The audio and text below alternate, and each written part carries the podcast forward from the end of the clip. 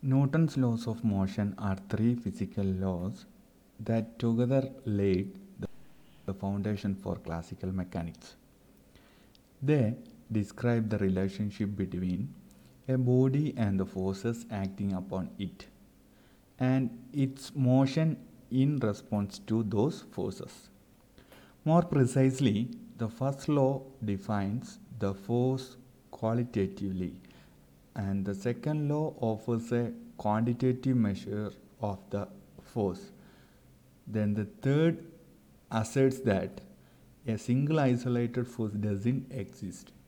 These three laws have been expressed in several ways over nearly three centuries and can be summarized as follows. First law In an inertial frame of reference, an object either remains at rest or continues to move at a constant velocity unless acted upon by a force.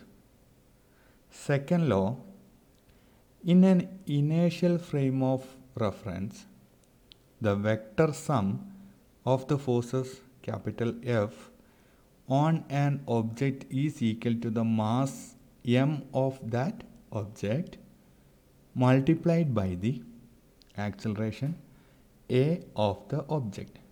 That is capital F is equal to m into a. Then the last law that is third law.